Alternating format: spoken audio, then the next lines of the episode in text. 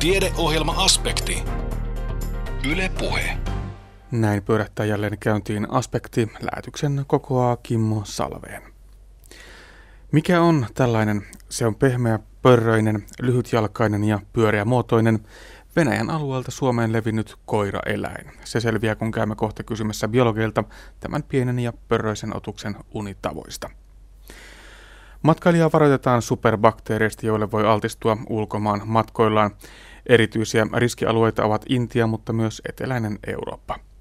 Asiaan kannattaa kiinnittää huomiota. Samoin olisi tärkeää muistaa terveydenhuollon palveluiden äärellä kertoa, mikäli on ulkomailla käynyt viimeisen vuoden aikana, vaikka käynnin syy ei ulkomaan matkaan millään tapaa liittyisikään. Luomme myös katsauksen kevääseen. Löytyykö ikkunalaudaltasi tilaa muutamalle pienelle ja somalle ruukulle? Jos näin on, Mars-siemenpussiostoksille ja kylvämään minivihreää. Mutta mitä siis kylväisimme ja mitä ennen ostopäätöstä kannattaa miettiä, näistä lisää tässä lähetyksessä. Kuulemme myös siitä, miten ortodoksinen kirkko joutui talvi- ja jatkosodan pyörteissä uusiutumaan maallisen omaisuutensa osalta lähes täysin. Sotien aikana kaikki 4 luostaria jäivät rajan taakse eikä kaikkea arvokasta tarpeistoa saatu luostareista evakuoitua. Takaisin miehityksen jälkeen paluu luostareihin oli melko lailla karu kokemus, kunnes luostarit sitten lopulta menetettiin lopullisesti. Linnoja, hevosia, satuhahmoja. Lähetyksemme päätteeksi puhutaan vielä lumirakentamisesta, jossa vain taivas on rajana ja mielikuvitus saa tilaa lentää.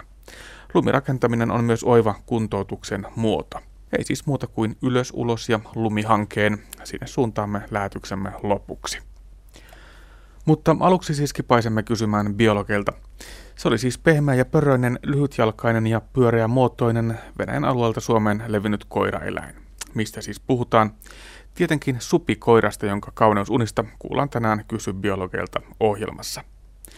Kysy biologilta on Itä-Suomen yliopiston biologian laitoksen nettipalvelu, jossa vastataan biologian alaan liittyviin kysymyksiin. Palvelu löytyy osoitteesta www.uef.fi/biologia/kysy biologilta. Osa näistä kysymysvastauspareista taltioidaan myös radio-ohjelmiksi ja tänään puhutaan siis supikoiran keinoista selvitä kylmän talven yli. Toimittajana on Anne Heikkinen ja asiantuntijana lehtori Juha Asikainen Itä-Suomen yliopiston biologian laitokselta. Millä tavalla supikoira talvehtii? Supikoira täällä Suomessa eläessään niin talvehtii tietysti niin kuin koiraeläimelle vähän erityisesti, eli sehän on tämmöinen passivoituu sitten talveksi, eli lumisena aikana. Eli tavallaan se voi sanoa, että menee tämmöiseen pinnalliseen horrostilaan sitten, sanotaan tarvittaessa, ja tosiaan Suomen olosuhteessa niin sitä tapahtuu sillä, että tuossa kun talvi tulee, eli kun lunta rupeaa tulemaan joulukuussa, niin viimeistään silloin supikoirat asettuu niin kuin pesiinsä, eli ne passivoituu ja samalla ne rupeaa paastoamaan, eli ne pystyy sitä paastoamistouhua tekemään, sitä riippuen siitä, miten hyvin ne on syksyllä varustautunut siihen talveen, eli miten ne on päässyt ravintoa saanut ja lihonnut, niin periaatteessa pystyvät paastoamaan ihan vaikka esimerkiksi parikin kuukautta siellä olemaan siellä pesässänsä ilman, että lähtevät liikekannalle ja polttelevat rasvojansa. Mutta tietysti supikoira on semmoinen, että sillä on tämmöinen hyvin monenlaisia talvehtimisstrategioita, voisi sanoa näin, että heti kun olosuhteet sallii sitten talvellakin, niin supikoira voi aktivoitua myös. Eli lähteä liikekannalle. Eli silloin kun lämpötila esimerkiksi menee plussalle ja hanki kantaa, niin supikoirat mielellään lähtee ravintoa etsimään.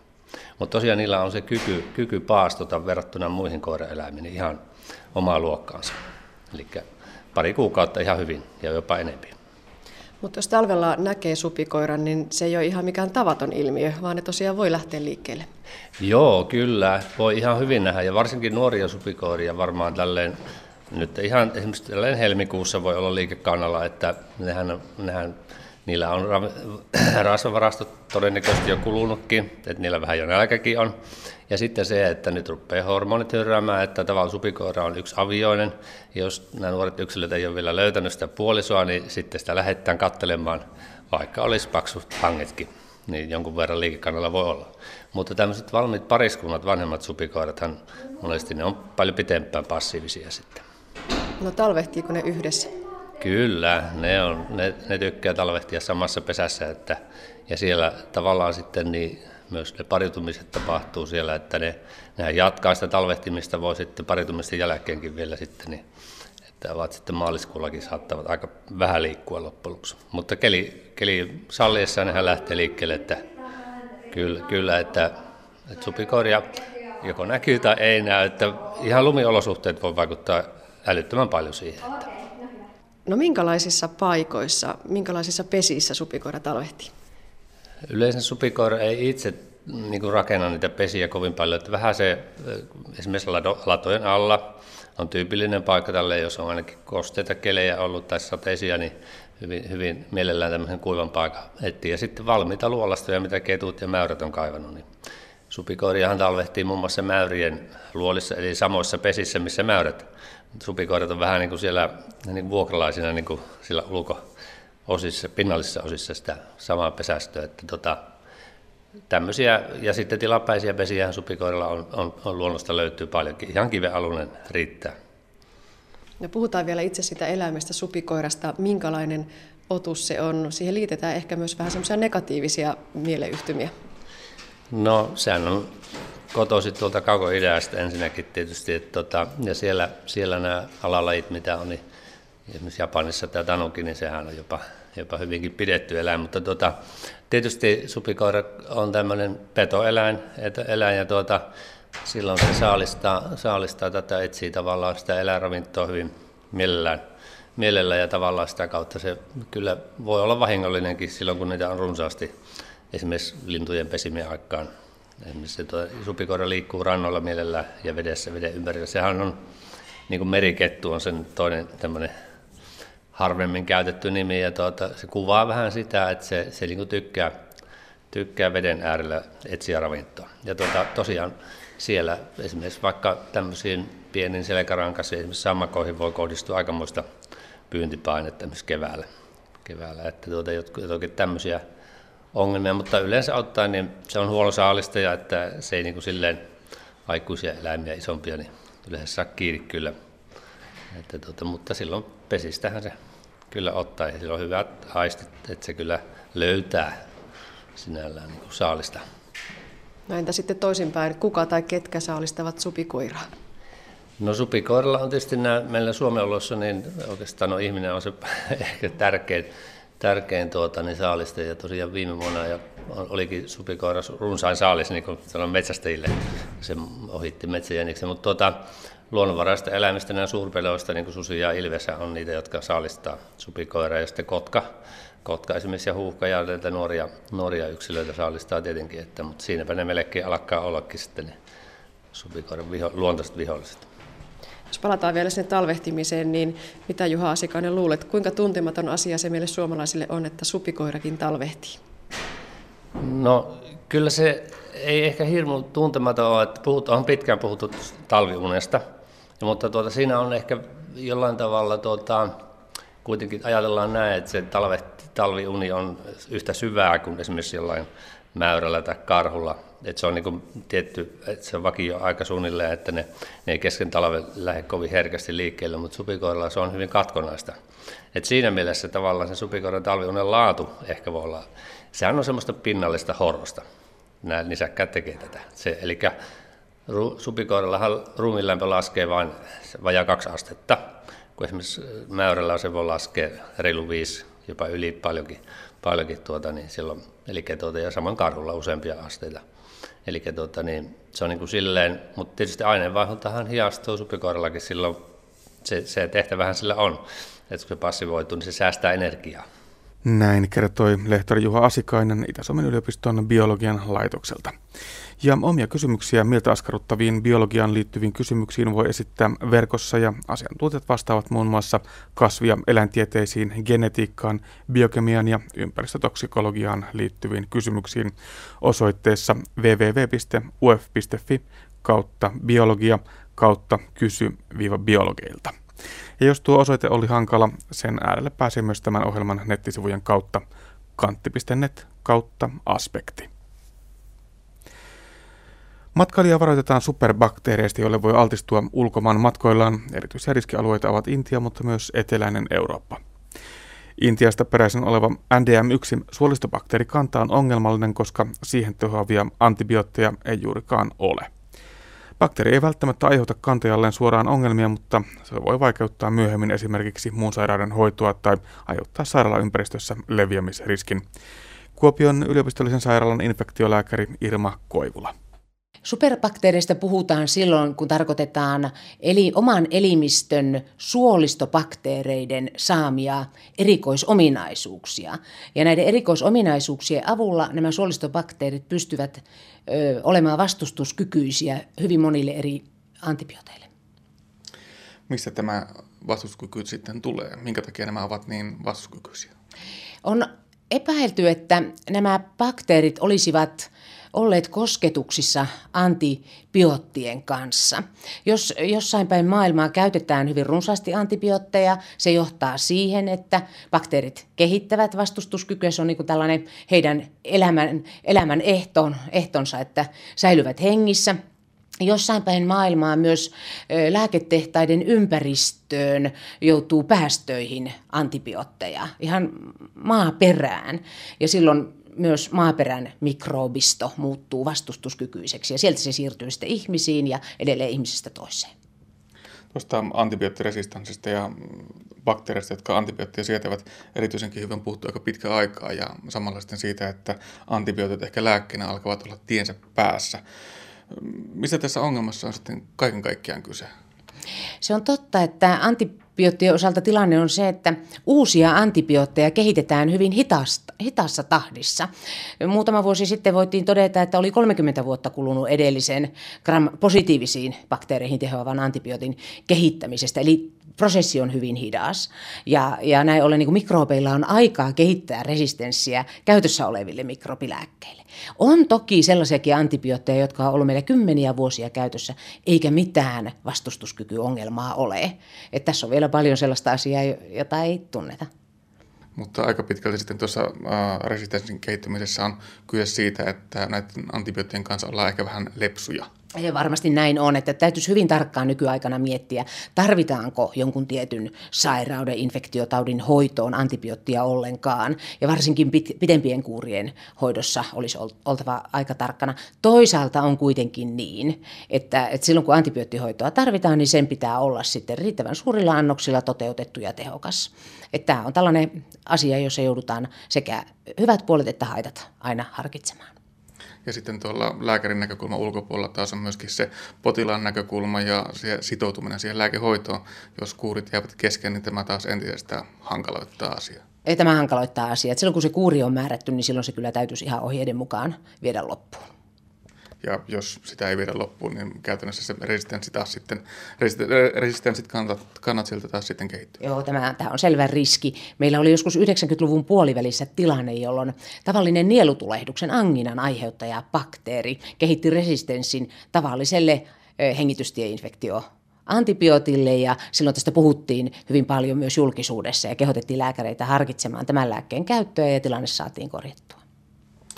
Mutta palataanpa takaisin näihin superbakteereihin. Nämä ovat siis etupäässä ulkomaan tuliaisia. Missä näillä voi altistua?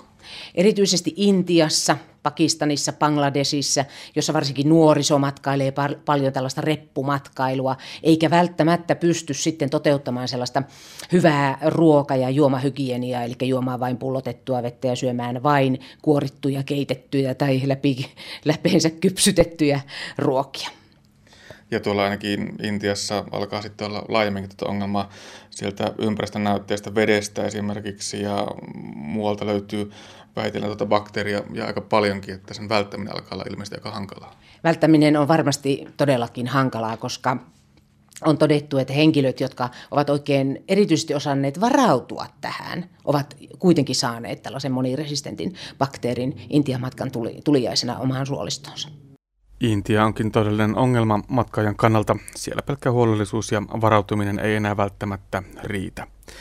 Terveyden ja hyvinvoinnin laitos kertoikin keväällä 2011, että NDM1-tartunnalle voi Intiassa altistua jopa talousveden kautta suihkussa käydessään. Käytännössä altistavia bakteereja löytyy myös laajalti ympäristöstä, ojista ja juomavedestä. Samaa resistenttiä bakteerikantaa löytyy yhä enemmän myös Välimeren rannoilta eteläisestä Euroopasta.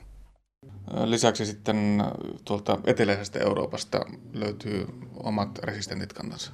Ne ovat levinneet sinne Intiasta ja leviävät ympäri maapallon ihan väistämättä. Suomalaisista on puhuttu enemmän näistä sairaalabakteereista, MRSA-VRE. Mitenkä esimerkiksi tuo intialainen NDM1 poikkeaa näistä sairaalabakteereista? Sairaalabakteerit ovat tällaisia ihon, enemmänkin pinnan kokkibakteereita, jotka aiheuttavat iholle märkäisiä tulehduksia. Sen sijaan nämä moniresistentit suolistobakteerit saattavat olla sellaisia, että ne eivät aiheuta suurimmaksi osaksi minkäännäköistä tautia. Ne vaan pesivät siellä henkilön suolistossa, muun suolistobakteeriston joukossa ja aiheuttavat sitten ehkä tavanomaisemmin virtsatieinfektiota. Jos henkilö on semmoiseen taipuvainen ja sitten saa tällaisen oikein moniresistentin E. coli-bakteerin aiheuttaman virtsatieinfektion, niin sitä voi olla hirveän hankala hoitaa. Kun tällaiset superbakteerit sitten muhi ehkä laajastikin joillakin alueilla, niin mitenkä yleistä on sitten se, että suomalainen näille altistuu? Etelä-Suomessa, Helsingissä tämä alkaa olla jo ihan selkeästi yleinen ongelma, että siellä on useita tapauksia. Meillä Pohjois-Savon sairaanhoitopiirissä ihan 2000-luvun alussa näitä ei ollut vielä ollenkaan. 2000-luvun ensimmäisinä vuosina alkoi tulla sillä tavalla, että todettiin 5 tapausta vuodessa tai 3 tapausta vuodessa. Ja nyt sitten ollaan tilanteissa, jossa niin lähes viikoittain löytyy tällainen ESBL-bakteeri jonkun henkilön virtsasta tai haavasta. Niin sanottujen superbakteerien ongelmana on, ettei niiden kantaja välttämättä edes tiedä lainkaan koko bakteerin olemassaolosta. Sairaalahygienian kannalta moniresistentit bakteerit ovat näin hienoinen ongelma, jos niihin ei osata ennalta varautua. Esimerkiksi Kuopion yliopistollisessa sairaalassa erityisiä riskiarviointeja tehdään aina sen perusteella, onko potilas matkustanut Pohjoismaiden ulkopuolelle viimeisen 12 kuukauden aikana, ja varautumisaste vain kasvaa, jos tänä aikana ollaan oltu ulkomailla sairaalahoidossa. Suoraan ulkomailta hoitoon siirrettävien potilaiden kohdalla hoitohenkilöstön on helppo varautua mahdollisiin ongelmiin. Esimerkiksi Intiasta siirrettävä potilas eristetään alustavasti tarpeelliseksi katsottavalla tavalla, kunnes kokein voidaan varmistua eristystarpeesta. Olennaista eristystarpeen määrittämisessä olisikin tieto siitä, milloin ja missä hoitoon tuleva henkilö on viimeisen vuoden aikana matkustanut.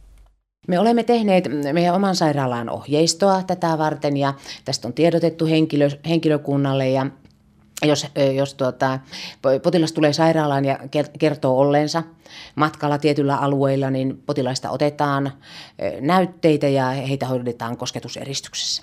Kuinka hyvin näitä on tänä päivänä pystytty hoitamaan ja ehkä ennakoimaan siinä vaiheessa, kun potilas tulee sairaalaan? Toistaiseksi tilat ovat vielä hyvinkin riittäneet, mutta ja uskoisin kyllä, että tässä lähivuosina vielä riittävät. Ja nythän meillä on isot uudisrakennukset ja remontoinnit menossa. Huomioimme tämän tilanteen sillä tavalla, että pyrimme jatkossa rakentamaan sairaalaan vain 1-2 hengen potilashuoneita, jolloin tämäkin tilanne saadaan sitten hallintaan. Ainahan tuo potilas ei suinkaan tiedä sitä, että hänellä tällainen tuliainen on matkassa ja se voi aika pitkänkin muuhia sitten tuolla suolistossa.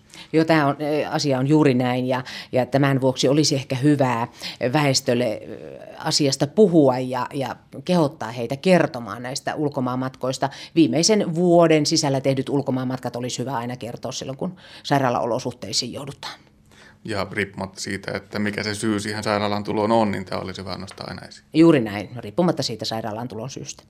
No, pystyykö tällaisia bakteereja sitten mitenkään välttämään? Tuolla, kuten jo todettiinkin, niin aika huolellisetkin matkaajat ovat näihin törmänneet. No, ainoa keino on todellakin tämä, että kiinnittää huomiota siihen, mitä syö ja mitä juo. Vain pullotettuja juomia ei rahana vettä missään nimessä. Ja mielellään sitten kaikki se, minkä syö, pitäisi pystyä joko kuorimaan tai keittämään tai läpikypsäksi paistamaan. Ja näiden ruoka- ja juomaohjeiden lisäksi erinomaisen hyvää käsihygieniaa on tarpeen, että itsellä voisi olla mukana jotakin käsidesinfektioainetta näillä matkoilla siten, että aina ennen kuin alkaa itse syömään, niin desinfioi kätensä desinfektioaineella. nyt kun tuolla ulkomaalaisten käydään ja tällainen superbakteeri saadaan sieltä, niin ainahan se henkilö ei välttämättä millään tapaa tiedosta sitä, että tällainen on tullut. Eikä sitten myöhemmin saattaa käydä ilmi, kun sairaalaan jostakin muustakin syystä tulee, että tällainen bakteeri sieltä sitten löytyy. Tämä on mahdollista ja tämän takia on erittäin tärkeää, että ihmiset kertoisivat, missä ovat matkustelleet, jotta voidaan tehdä tutkimuksia. Ihan tällainen seulonta, rutiinitutkimus katsoa ulosteviljelystä, onko henkilö moniresistentin mikroobin kantaja. Ja tämä on senkin takia tärkeää, että osataan sitten hoitaa tämän tällaisen ihmisen ehkä ihan tavanomaista virtsatieinfektiota tehokkaammilla lääkkeillä. Voiko sitten tällainen kantaja jollakin tapaa parantaa ympäristöä? No, laitosolosuhteissa se on toki mahdollista. Varsinkin pitkäaikaislaitoksissa tällaiset resistentit bakteerit leviävät hyvin herkästi potilaasta toiseen. Ja tämänkin takia tämä tieto on tarpeen, jotta resistenttien mikroobien kantajat voitaisiin hoitaa eristyksessä omissa huoneissaan. Näin kertoi infektiolääkäri Irma Koivula Kuopion yliopistollisesta sairaalasta. Ja vaikka nuo superbakteerit ovat hyvin ikäviä tuliaisia, ei Koivula mielestä asiassa ole syytä sen suurempaan hätäilyyn. Matkustaminen on osa elämää ja arkea, eikä siitä tämän vuoksi kannata luopua. Toki matkakohdetta valitessaan kannattaa huomioida asiaa ja tiettyjen alueiden, kuten muun muassa Intian ja eteläisen Euroopan suurempi riski, kannattaa todellakin huomioida. Ja näin etenkin näillä alueilla huolehtia hyvin käsi- ja muusta hygieniasta ja katsoa hieman, mitä kohdemaassa syö tai juo. Ja ennen kaikkea, kun käyt lääkärillä tai joudut sairaalaan, muista aina kertoa, mikäli olet ollut ulkomailla lähimmän vuoden aikana. Näin hoitohenkilöstö osaa varautua mahdollisiin ongelmiin asiallisella tavalla. Sitten luodaan jälleen katsetta kohti kevättä. Kevätaurinko paistaa täydeltä terältä ja herättelee ajattelemaan tulevaa kasvukautta puutarhassa. Mitäs jos aikaistaisikin kevään tuloa ja kylväisi erilaisia minivihreitä kasvamaan kauniisiin ruukkuihin ikkunalaudalle? Tänään kylvämme vihanneskranssia, timjamia tai basilikaa, punajuuren versoja sekä puhumme siitä, mitä siemenpussista kannattaa lukea ennen ostopäätöstä. Anne Heikkisen kylvökaverina Itä-Suomen yliopiston tutkimuspuutarhalla Kuopiossa on puutarha-alan opettaja Sanna Kivistö Savon ammattia aikuisopistosta. No niin, nyt ollaan jo tosi toimissa. Meillä on tässä multaa ja lekasoraa. Miksi juuri lekasoraa? Laitetaan lekasoraa vähän tuonne pohjalle. Et jos sattuu, että kastellaan liikaa, niin siellä on pieni salaojitus, että ei käy sitten hennoille juurille huonosti. Ja multa on kyllä sellainen ihana, että voi että kun sinne sorvet saa upottaa, niin siinä on terapiaa kyllikseen. Tässä lukee kaktus- ja kylvömulta, eli oikeastaan sellaista ihan mitä tahansa multaa, kun ei voi käyttää. No mieluummin ei, jos haluaa, että se idätys onnistuu parhaiten. Eli tietyllä tavalla, niin jos käyttää vaikka puutarhamultaa, niin se on hyvin epätasalaatuista niin kuin siemenviljelyn kannalta. Eli siinä mielessä sitten se voi jopa polttaa sitten niitä uusia juuria. Ja sitten se idätys menee mönkään ja joutuu tekemään uudelleen hommat. Tämä kylvömulta on tämmöistä aika hepposta, kepposta tavaraa. Onko se vähän ihan sellaista hiekkapitostakin? Se on hiekkapitosta ja nimenomaan köyhää, että ei ole liikaa ravinteita. Et sitten koulinnan jälkeen ruvetaan käyttämään vasta ravinteita. Nyt meinattiin tänään vähän tuota kevään tuloa aikaistaa ja laittaa ainakin sinne ikkunalaudalle vähän jotain kasvamaan. Tämmöinen hyvin tuttu lasten suosikki on vihanneskarassi. Ja tässä melkein pärjää ilman multaakin, eikö niin? Periaatteessa joo, että voi laittaa joka talouspaperille. Kostuttaa talouspaperia lautaselle ja siemenet siihen päälle. Siitä ne nousee. Tai sitten toinen vaihtoehto on se idätyspakkaus, mitä on kaupoissa myynnissä. Niin hyvin helppo systeemi. Eli tosiaan vihanneskrassia, sitten meillä on täällä ihana timjami, sitä ilman ei voi olla, jos kerran jotakin alkaa kylvää, niin timjamia täytyy olla. Ja sitten vähän tämmöistä erikoisempaa thai-basilikaa. Mitä sanot tällaisista erikoisuuksista? Minusta ne on hyvää lisää tähän meidän perusjuttuun ja sitten antaa salaatille ihan kivaa lisää, kun on uusia makuja. Ja tosiaan nimestä huolimatta täällä Pohjolan perukoillakin niin ikkunalaudalla hyvin menestyy. Kyllä vaan, ja sitten jos on vielä se kasvihuone, niin saa paremman sadon, mutta miksei lämpimällä patiolla, niin toimii. Täällä kun kurkataan tähän siemenpussin taakse, niin täällähän on pienellä präntillä vallan vaikka mitä. Monesti sitä ei jaksaisi yhtään lukkeesta, vaan katsoo kivoja kuvia siitä etukannesta ja valitsee sen perusteella. Mitä täältä siemenpussista pitäisi lukea? No ehkä tässä vaiheessa kannattaa miettiä varsinkin yrttien kohdalla, että onko liian myöhäistä. Eli milloinka pitää tehdä se kylvö, että se sato tulee vielä tämän vuoden puolella. Ja sitten toisaalta myös, että minkälaisissa olosuhteissa, että idätyslämpötilojakin löytyy joiltakin grantuilta kasveilta. Että ei välttämättä voi kotioloissa sit idättääkään, koska vaatii vaikka 18 astetta. Ja sitten on näitä kylvötiheyksiä. Miten tarkkaan niihin pitää uskoa? Kyllä varsinkin avomaapuolella niin porkkanat ja muut. Niin tietysti kylvövaiheessa voi laittaa vähän niin kuin ylitiheeseen, mutta sitten siinä vaiheessa kun ruvetaan koulimaan tai sitten ottamaan ylimääräisiä taimia pois, niin sitten täytyy jo katsoa, että kuinka paljon on taimiväliä. Sitten täällä lukee aina myös tämä itävyysprosentti. Tässä thaibasilikan kohdalla se on 60%. Aika matala itse asiassa. On kieltämättä, että yleensä ne on siellä 90 ja 80 välissä, mutta toisaalta erikoisuus. Kannattaako laittaakin sitten siemeniä vähän reippaamalla kädellä? Kyllä, silloin kun itävyysprosentti on pienempi, niin aina vähän enemmän ja reilummin. Sitten täällä on vielä tämmöinen käytettävä ennen, parasta ennenpäiväys. Jos on jäänyt viime vuodelta tai vaikkapa jo edelliseltäkin vuodelta siemenpusseja sinne piirongin laatikkoon, niin kannattaako niitä yrittää vielä käyttää? Niitä voi käyttää, mutta sitten muistaa sen, että ne ei idä niin hyvin. Eli sinänsä ongelma ei ole suuri. Laittaa taas vaikka pussin lopuun johonkin ruukkuun ja katsoo, kuinka sieltä nousee taimia. Nämä olivat niitä perinteisiä, yrtit ja muut. Ja sitten meillä on tässä punajuuri, tämmöinen ehkä ei niin käytetty. Ja tätä nyt ei sitten kasvateta punajuureksi asti, vaan napsitaan syödä sieltä ikivihreänä. Joo, eli syödään niitä versoja. Ja toisaalta siinäkin toimii sitten nämä tämmöiset vesisysteemit, että ei tarvitse välttämättä multaa laittaa. Taikka sitten, niin kuin meillä nyt on nämä pienet kukkaruukut, niin laitetaan siihen ja kerätään sato sitten pois hyvissä ajoin. Eli punajuuri, retiisi, onko muita? No herneenversothan on ne perinteiset. Tietysti se vihanneskrassi ja sitten myös on auringonkukaversoja. Eli niitä löytyy sitten ihan valmiiksi kaupastakin tämmöisiä versopusseja, missä on valmiit sekoitukset. Ja ne sitten leivän päällä tai salattiin, niin avot. Kyllä, ja varsinkin salaatti. No nyt saat, Sanna, valita punajuurta, thaibasilikaa, timjamia tai vihanneskrassia. Mitäpä laitetaan? Kokeillaanko punajuurta? Kokeillaan vaan. Ja lähtee siitä, että meillä on tosiaan pieni ruukku ja sinne lekasoraa pohjalle. Ja ihan muutama sentin kerros riittää, että se vaan, että jos tulee kasteltua liikaa, niin tasoittaa. Mikä se on se hyvä kastelu, kun aina tuntuu, että kasteleeko liikaa, se lainehtii ihan märkänä, tai jos antaa pinnan kuivahtaa, niin sitten miettii, että no ei ne nyt koskaan tuolla idä, kun on noin rutikuiva multa. Idätysvaiheessahan on tärkeää, että pinta on kostea, samoin kuin myös niin kuin se ruukun päällinenkin olisi kostea, eli joku tämmöinen muovipussi sit näille ruukuille olisi hyvä laittaa päälle, taikka sitten käyttää niitä minikasvihuoneita, eli tämänkin ruukun voisi laittaa semmoiseen, ja silloin se ilmankosteus pysyy hyvänä, mikä on tärkeää itämiselle. Sitten kun kasvi on itänyt, niin sen jälkeen pitää huolehtia, että se kasvualusta on kauttaaltaan kostea ja sopivan kostea. Onko parempi sumuttaa kuin holauttaa kunnolla vettä kastelukannolla? Ehdottomasti. Joo, että sumutusta mieluummin ja monta kertaa päivässä parempi kuin se, että kerran 2 viikossa. Mutta yllättävän paljon niitä saa kastella, ainakin ikkunalaudalla olevia kasvuksia. Tuntuu, että ne kuivahtaa ihan hetkessä. Kyllähän niitä parhaimmillaan ja pahimmillaan joutuu 3-4 kertaa päivässä, jos vaan halutaan sitä ilmankosteutta pitää korkealla. No niin, multa on ruukussa.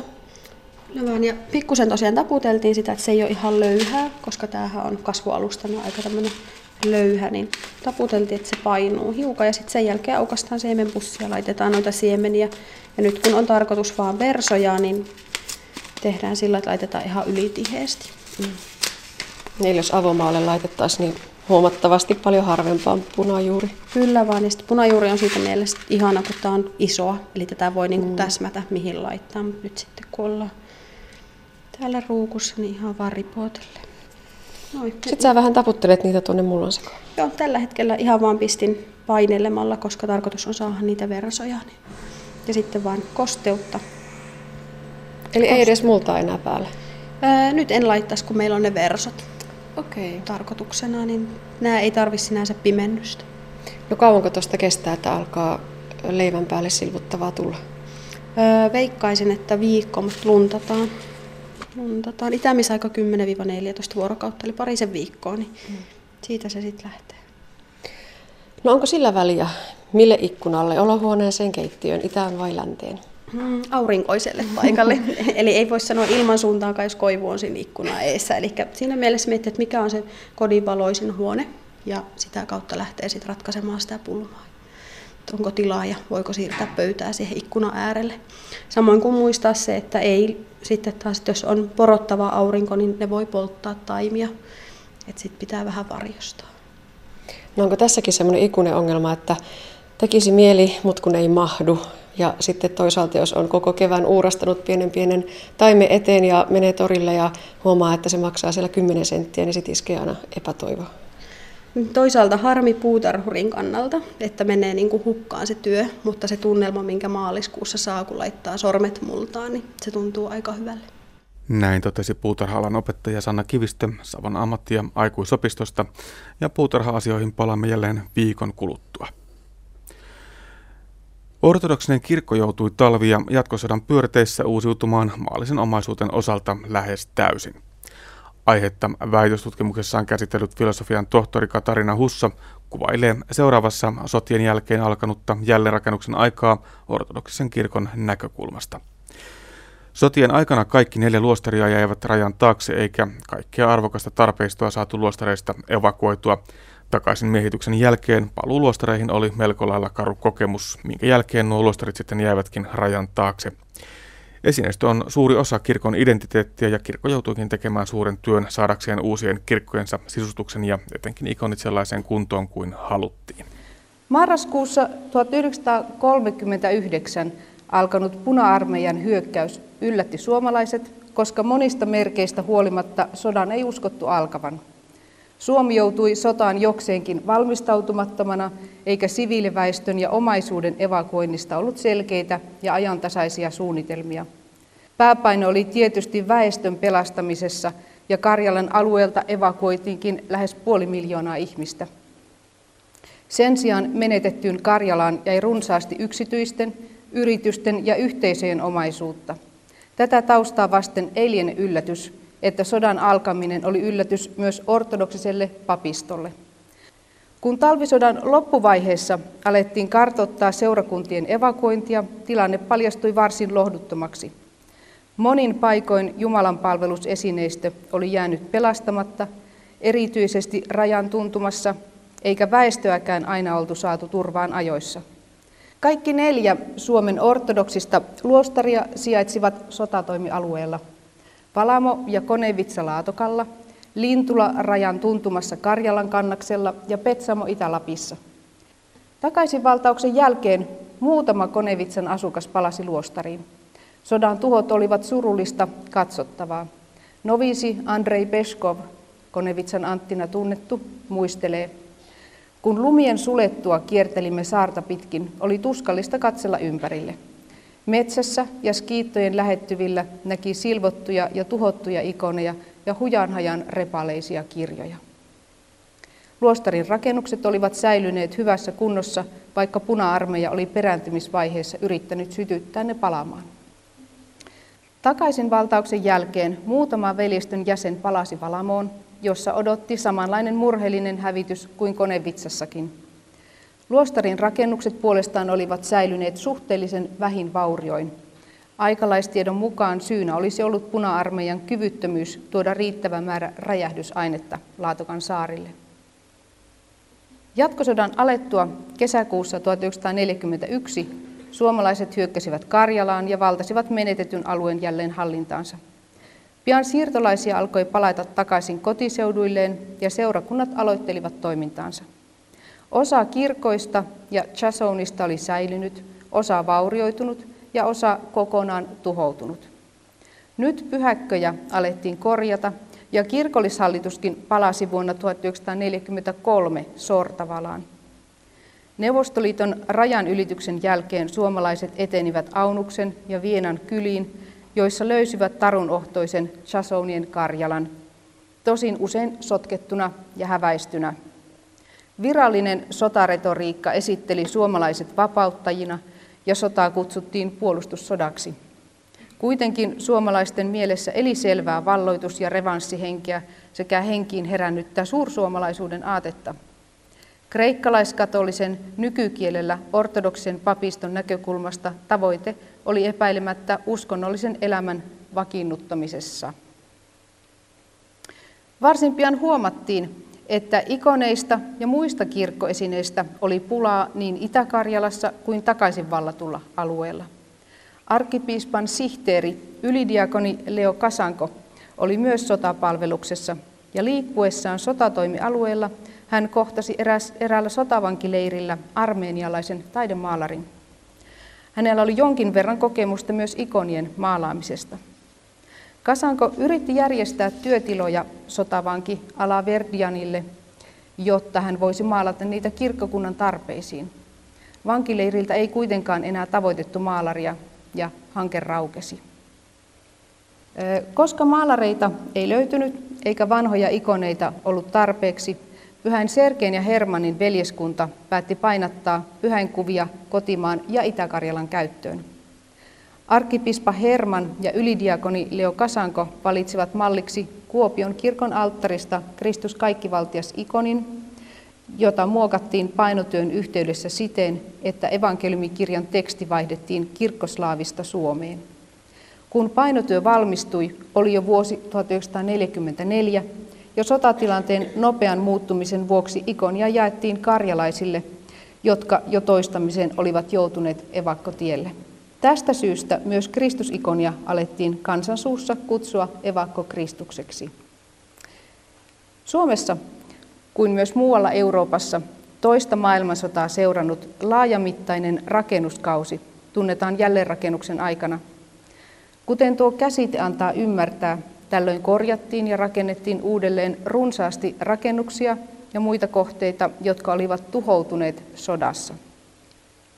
Suomen ortodoksien keskuudessa jälleenrakennus yhdistetään kuitenkin ennen muuta Suomen valtion rahoittamaan mittavaan rakennushankkeeseen, jonka tuloksena kirkon käyttöön valmistui 1950- ja 60-luvuilla 13 kirkkoa, 42 rukoushuonetta, pappiloita ja hautausmaita. Vaikka kyse oli käytännössä uudisrakentamisesta, aikaa on ollut tapana kutsua siis jälleenrakennuskaudeksi. Taustalla on epäilemättä ajatus jatkuvuudesta, mutta käsittääksemme tarkemmin, mitä merkityksiä tuo jälleenrakennus sisälsi 50-60 vuotta sitten, on palattava vielä jatkosodan aikaan, jolloin suomalaiset palasivat jo kertaalleen menetetyille alueille Karjalaan. Tuolloin ajatus pyhäkköjen jälleenrakentamisesta oli mitä ilmeisin, ja se johtikin joidenkin kirkkojen korjaamiseen ja uudelleen rakentamiseen. Vaikka suurin taloudellinen paino oli luonnollisesti pyhäkköjen rakennustoiminnassa, myös sisustaminen kuului jälleenrakennuksen piiriin.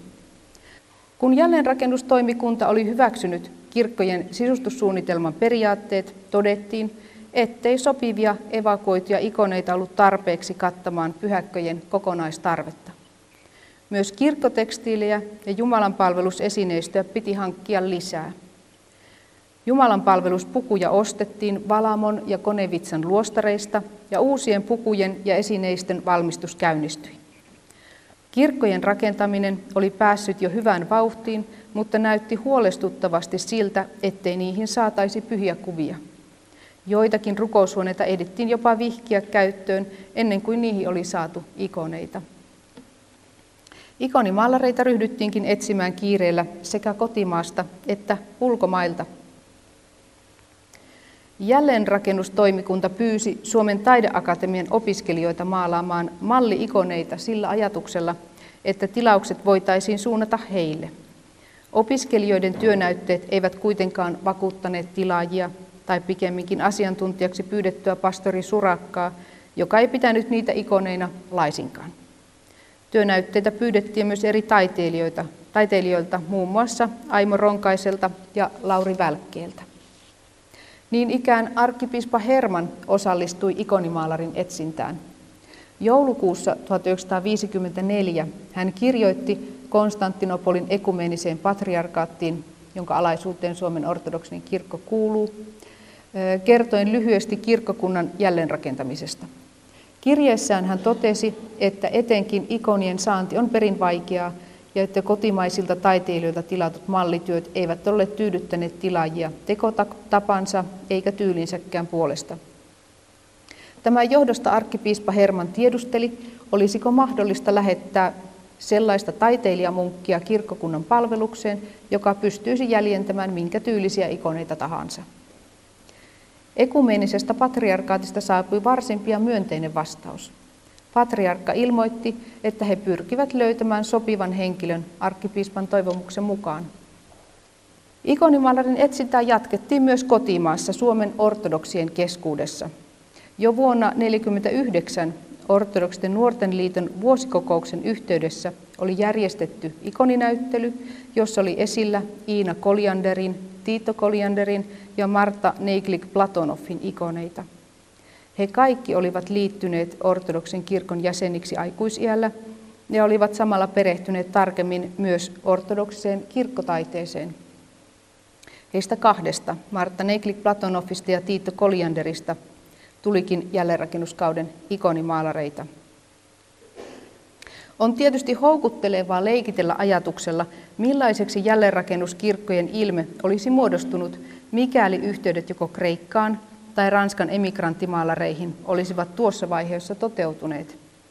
Kun patriarkka Atenagoras tiedusteli arkkipiispa Hermannilta kesäkuussa 1956, halusiko Suomen ortodoksit edelleen värvätä ikonimaalarin patriarkaatin välityksellä, arkkipiispa vastasi, että väheksymättä ulkomaalaisten taiteilijoiden kykyä ja heidän tarjoamaansa apua ei ole katsottu sopivaksi hankkia Suomen valtion rakennuttamiin kirkkoihin vierasmaalaisten maalaamia ikoneita, vaan tämä työ oli tahdottu antaa yksin oman kotimaisten taiteilijoiden tehtäväksi. Alkuvaiheessa, eli 50-luvun ensimmäisellä puoliskolla, maalareiksi palkattiin siis amatöörimaalareita. Tiito Koliander, Nikolai Karpin ja pastori Vladimir Svetkov. He maalasivat ikoninsa samaan tyyliin kuin Valamon ikonimaalaamoissakin oli aikoinaan maalattu, eli niin sanotun akateemisen ikonimaalauksen ihanteiden mukaan. Jälleenrakennuskaudella kirkkojen sisustamisen ja erityisesti uusien ikonien yhteydessä puhe kääntyi tyylikysymyksiin. Väittäisin, että seurakunnissa ei välttämättä ymmärretty, mitä tekemistä tyylillä oli ikoneiden kanssa. Kirkkoväki oli tottunut rukoilemaan pyhänkuviensa edessä eikä pohtimaan taidekriittisiä näkökulmia. Tyylikysymys oli kuitenkin noussut pienen ortodoksen piirin tietoisuuteen yhtäältä Euroopassa virinneen Bysantin tutkimuksen, toisaalta niin sanotun uuden ikonimaalauksen oppien myötä.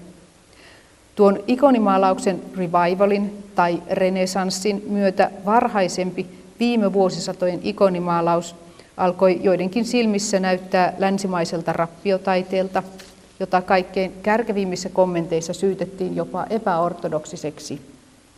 Siirtolaisten mielissä kuitenkin viipyi muisto menetetyn alueen pyhäköistä ja niiden ikoneista, jotka lähes poikkeuksetta edustivat tuota nyt halveksittua ja nykyään akateemiseksi ikonimaalaukseksi kutsuttua tyyliä. Virinneestä tyylikriittisestä ilmapiiristä huolimatta oman rajan taakse jääneen pyhäkön evakoidut ikonit tai ainakin joitakin vanhoja ikoneita haluttiin uusiin kirkkoihin ja rukoushuoneisiin. Siitä todistavat lukuisat pyynnöt, joita saapui seurakunnista kirkollishallitukseen ja luostareille. Kuten jo mainitsin, jälleenrakennuskauden tarpeisiin palkattut ammattitaiteilijat kertoivat noudattavansa keskiaikaisen ikonimaalauksen ihanteita. Samoin kirkkojen sisustamisessa ainakin pyrittiin perinteiseen esitystapaan. Tavoitteet ja käytäntö ovat tietysti kaksi eri asiaa, mutta kyse on tässä tapauksessa samasta ilmiöstä, nimittäin modernististen vaikutteiden saapumisesta Suomen ortodoksien pariin. Suomen ortodoksen kirkon identiteettiä on ollut tapana rakentaa sotia edeltävän todellisuuden varaan. On muisteltu menetettyä Karjalaa tai etsitty esikuvia sekä maantieteellisesti että ajallisesti kauempaa. Kirkkotaide on ollut oivallinen väylä vahvistaa kansallisuskonnollista identiteettiä, ja Suomessa se on sekä uuden ikonimaalauksen että ikonitutkimuksen myötä saanut jopa symbolisen aseman itäisen kristillisyyden tunnusmerkkinä. Tässä kehityskulussa jälleenrakennusaika on ikään kuin jäänyt unohduksiin ja sitä on vähätelty. Tuona aikana kuitenkin luotiin Suomen ortodoksista kulttuuri-identiteettiä keskeisesti kannattelevat instituutiot, kuten seurakuntarakenne ja suuri osa pyhäköistä sekä nykyisillä sijoillaan olevat Uuden Valamon ja Lintulan luostarit, unohtamatta ortodoksen kirkkomuseon jälleenrakennusaikaista syntyhistoriaa. Toisin sanoen se, missä muodossa nykyään tunnemme Suomen ortodoksen kirkon, rakennettiin pitkälti jälleenrakennuskaudella. Sotien jälkeiset pyhäköt evakuoituine ja 50-luvulla maalattuine ikoneineen ovat muistomerkkejä Suomen ortodoksen dramaattisesta historiasta, josta ei ehkä ole osattu olla oikealla tavalla ylpeitä. Nämä pyhät kuvat muistuttavat siirtolaisuudesta, diasporasta, pula-ajasta, puutteesta, mutta myös selviytymisestä, toivosta ja uskosta tulevaisuuteen. Näin kertoi filosofian tohtori Katarina Husso, joka puhui aiheesta Kuopion kesäyliopiston luontosarjassa. Kuuntelet siis Aspektia, jonka kokoaa Kimmo Salveen. Tiedeohjelma Aspekti. Yle Puhe. Lunta on tänä vuonna saatu monen mielestä jo aivan liiaksikin asti, mutta mitä jos lumi ei olisikaan pakollinen paha, vaan ihana, ilmainen ja luova rakennusmateriaali? Lumesta ja jäästä syntyi mitä hienoimpia rakennelmia Itä-Suomen yliopiston SENI-hankkeen koulutuksessa, jossa pohdittiin, miten lumirakentamista voitaisiin hyödyntää esimerkiksi vanhusten tai mielenterveyskuntoutujien kuntoutuksessa. Anne Heikkinen vetäisi huopikkaat jalkaan ja lähti Lapion kanssa tutkimaan lumirakentamisen saloja. Jututettavina ovat opettajat Jarmo Kauppinen ja Katri Sinkkonen Savon ammattia aikuisopistosta. No täällä on käytetty mielikuvitusta, eli täällä on satuhahmoja jonkun verran. Ja sitten täällä on teoksia, joita suunniteltiin eilen aivan joksikin muuksi, mutta muuttuivat matkan varrella, niin kuin meillä elämässä moni muukin asia. Ja sitten siellä on kokeiltu yksinkertaisia elementtejä, miten niistä saadaan kauniita, ja ajatuksena on se, että miten katsot vähän asiakkaiden näkökulmasta ja kokeiltu. Ja sitten joissakin on pääpainona saattanut olla esimerkiksi jään työstäminen, että on se peruselementti tehtykin lumeesta, ja kun se on ollut tuttu, niin sitten enemmän kiinnitetty huomiota esimerkiksi tähän jään työstämiseen. Niin, täällä on muun muassa hevonen, sitten on moottoripyörä, vähän tuommoista linnamaista rakennelmaa, pyöreää rakennelmaa ja kahvikuppi, jonka kyljessä on ihana jäinen sydän. Joo. Ja nämä on eilen porukka suunnitellut ja tänään toteuttanut, ja sitten tietysti haasteena on ollut se, että nythän tässä joutuu ajattelemaan niin kuin moniulotteisesti tämän. Kun se on paperille piirretty, niin se on vaan siinä yhdellä tasolla, ja nyt sitten kun lähdetään työstämään, niin tähän tulee kolmiulotteisuutta ja vähän muutakin, että miten sen saa sitten syntymään sen ajatuksen, mikä on ollut esimerkiksi eilen, ja miten se on sitten muuttunut ajan kanssa. No, tätä lunta meillä nyt on riittänyt tänä talvena ja tälläkin hetkellä lisää tulee. Lämmintä on nyt ehkä pikkusen plussan puolella. Onko tämä hyvä vai huono keli työstää lunta? Tämä on oikeastaan niin kuin tämmöinen toinen ääriolosuhde ja toinen on se -30. Että ihan ne tilannetta jos haetaan, niin kuin tuossa jo kerroinkin, niin -3, -5 astetta pakkasta ja tuoretta lunta, niin kaikki on silloin niin kuin nappiin. Eli tämä on vähän turhan lämmintä. No sanotaan, että nyt on helppo työstää, harkkoja syntyy helposti, mutta lumen veistäminen ja tasalaatuisuus on sitten vähän erilaista. Sinne tulee kosteampia paikkoja ja se jäätyy jossakin vaiheessa sitten ja ei ole niin helppoa työstää sitä. Tuossa näytitkin äsken, että kun nyrkki ottaa pikkusen lunta ja puristaa, niin jos se muuttuu ihan sohjoksi, niin sitten se on melkein jo turhan lämmintä. No joo, ei se noin lumirakenteen kannalta, niin sillä tiettyjä ominaisuuksia häviää sitten siitä, että mielellään kun otat lunta käteen ja puristat, että kun siitä saat suoraan tämmöisen kevyesti pallon muodostuu, niin se on oikein hyvä materiaa käyttää sitten. No mitä Katri sanoo, minkälainen materiaali lumi ja jää on työstön, käsillä tekemisen, erilaisten asioiden työstämisen välineenä? Sehän on loistava materiaali, koska tässä vaan on taivas rajana, että mitä kaikkea lumesta voi saada aikaiseksi. Ja lumihan on siinä mielessä mielenkiintoinen, että se mahdollistaa niin kuin toisenlaisen ulkona olemisen. Eli jos ajatellaan, että meillä tavallisesti kiinnittää huomiota, voi hiihtää ja luistella ja kävellä, niin nämä olisi ne talviset toimintamuodot. Mutta lumen kanssa, kun työskennellään, niin se mahdollistaa hirveän monenlaisen ulkona olemisen muodon oikeasti. Ja sitä paitsi, jos ajatellaan pieniä lapsia, niin lumen voi viedä sisälle ja katsoa, mitä lumelle tapahtuu, kun tulee lämmintä. Voidaan keskustella aika monista asioista, kun ollaan lumen ympärillä esimerkiksi sisällä. Aivan loistava elementti. Ja toisaalta lumi on meille kaikille aika tuttu. Onko siitä helppo lähteä siihen työstämiseen ja tekemiseen mukaan, kun elementti on kaikille hyvin, hyvin sellainen jokapäiväinen ja tuttu asia? No se voi olla... Sekin voi olla ongelma, että me pidetään niin kuin lunta itsestäänselvyytenä ja me ei ymmärretä sen merkitystä, että minkälaisia asioita me voidaan tehdä lumen kanssa. Että se on toisaalta liian lähellä meitä, että me ei oikein oivalleta sen mahdollisuuksia. Ja sitten jos ajatellaan, niin tämähän on ilmainen materiaali, jota harvemmin missään saa, että joku on ilmasta, niin tämä on ja sitä löytyy. Meillä löytyy aika hyvin. Tänä talven ainakin tarjolla ollut vähän turhankin kanssa varmaan. Minkä verran tämmöistä lunta ja jäätä, lumijäärakentamista käytetään tuolla hoito- ja hoivakodeissa?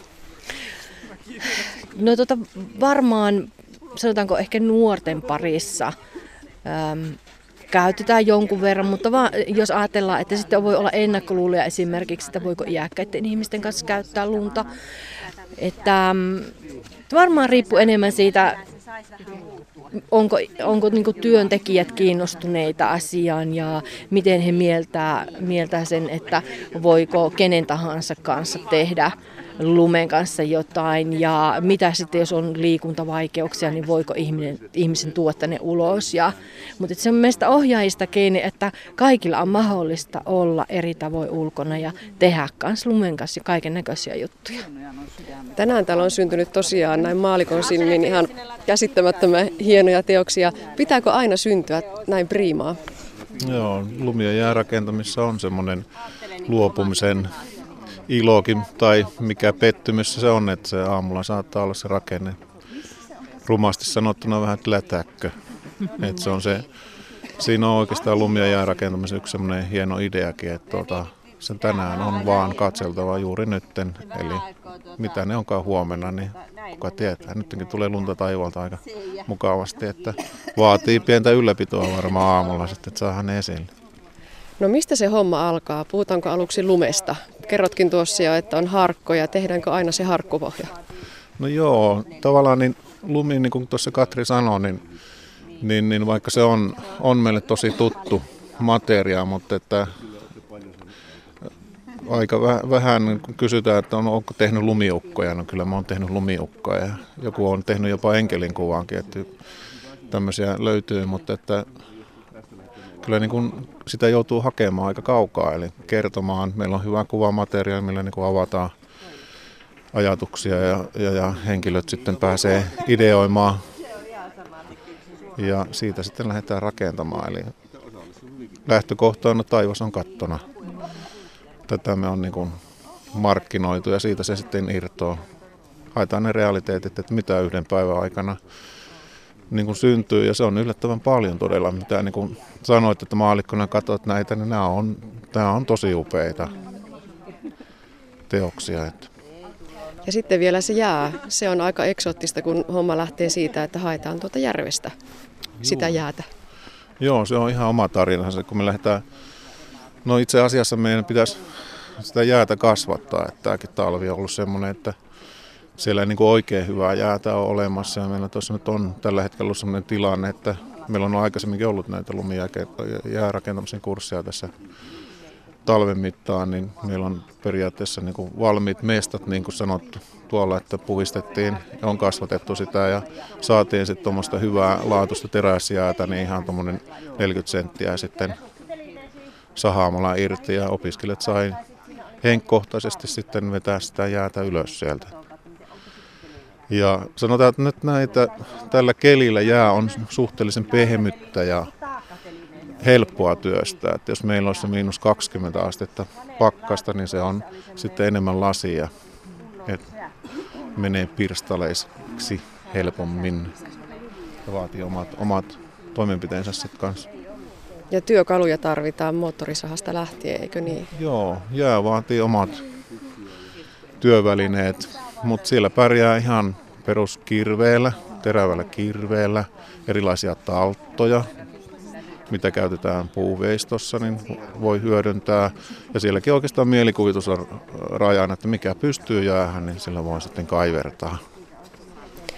Täällä on nyt kurssilaiset tuossa nokipannu kahveilla ja teokset on valmiita, aurinko paistaa, vähän sateilee lunta, voiko paremmin ollakaan.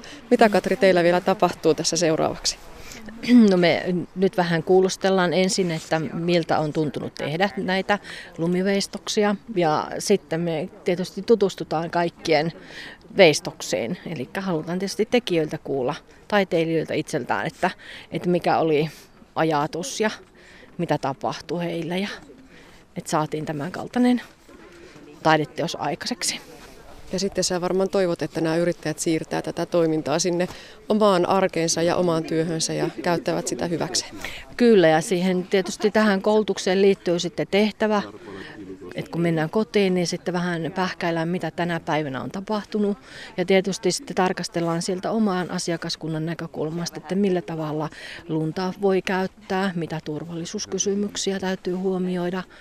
Eli että se ei jäisi pelkästään tähän, että kokeillaan tätä, vaan sitten jatketaan siellä omien asiakkaiden kanssa tämän lumen kanssa ja jään kanssa tekemistä.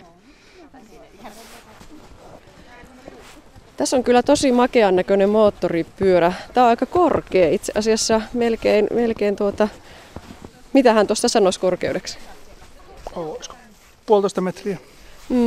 1,5 metriä korkea ja sitten on jäästä tehty nämä kahvat ja lamput ja vilkut ja tuolla on tuommoinen astinlauta, josta hypätään kyytiin ja Pakoputket, perävalot on tehty noista jäästä ja sitten toi selkänoja tehtiin myös ohuesta jäälevystä. Haluttiin yhdistellä jäätä sen takia, että päästään työstämään jäätä ja opettelemaan sitä jään muokkaamista. No mistä just tämä moottoripyörän muoto? Miksi moottoripyörä? No, tämä oli aivan sattumaa, että meillä oli tarkoitus tehdä satuhahmo, satueläin. Ja tuossa kahvitauon jälkeen, kun oltiin työstetty tähän tämä lumi, niin se alkoi näyttää moottoripyörältä. Ja aihe vaihtui. Ja siitä tuli mahtava moottoripyörä. Onko tämä tässä hommassa parasta, että on joku suunnitelma, se elää ja se muuntuu ja sitten vasta syntyy se valmis tuotos? Joo, nimenomaan se, että voi ajatella aloittaessa, että mitä tekee ja sitten lopussa katsoa, että mikä sitten tuli. Tosi mielenkiintoinen. Miten tuttu materiaali lumi tai jää oli teille ennen tätä moottoripyörää? No kyllä niin kuin kovasti tuli semmoista kaihoisat ajatukset, että 20 vuotta sitten kun lapset oli pieniä, niin silloin viimeksi. Aivan niin, että omassa lapsuudessa on tullut tehtyä lumihevosia ja lumilinnoja ja kaikkea lumesta, mutta ei näin nyt sitten aikuisiällä. Joo, lasten kanssa lumiukkoja ja linnoja. Tietysti lunta saa kyllä sitten kolata näinä talvina aika paljon, että enemmän siinä muodossa. Kiva oli kyllä lähteä. Alkuun vähän oli, että no joo, mitähän lumileikkejä täällä tehdään, mutta kyllä niin kuin ihan positiivisesti yllättynyt. Tämä oli ihan oikeastaan hauskaa. Voisi tehdä jatkossa hyödyntää näitä taitoja sitten lasten kanssa kotona. Niin, mikä toi teidät tälle kurssille? Minkälaisista taustoista tulette ja miksi lumi ja jää olisi semmoinen relevantti apuväline vaikkapa siellä ihan omassa työssä? No, tämä liittyy tähän SENI-hankkeeseen, SENI-hankkeen koulutukseen, että sitä kautta en olisi muuten osannut tulla, mutta että kyllä niin kuin kaikenlaisten asiakasryhmien kanssa niin varmaan tullaan kyllä tulevaisuudessa käyttämään, jos vaan suinkin mahdollista. Nimenomaan SENI-hankkeen myötä tässä tämä kuuluu puutarhaosioon ja viherrakentamiseen ja sitä tehden näin ollen sitten myöskin asiakkaiden kanssa varmaan jatkossa käytetään lunta ja jäätä. Joo, kyllä täältä niin noita oppeja sinne työpaikallekin voisi viedä, että mielenterveyskuntoutujia saisi sillä verukkeella lähtemään enemmän ulos ja aktivoitua. Niin kokeilla ainakin kannattaa. No käykö tässä niin kuin monessa muussakin kivassa hommassa, kun antaa sille pikkusormen, niin se vie koko käden. Onko tänään siellä, kun olet saanut pihan kolattua, niin seuraavaksi ruvetaan tekemään vaikka sellaista pientä skootteria? Paljon mahdollista, joo. Siinä saattaa niin käydä, että innostuu tästä tekemään sitten enemmänkin. Siellä on pihassa tilataidetta nyt sitten loppukevään ajan.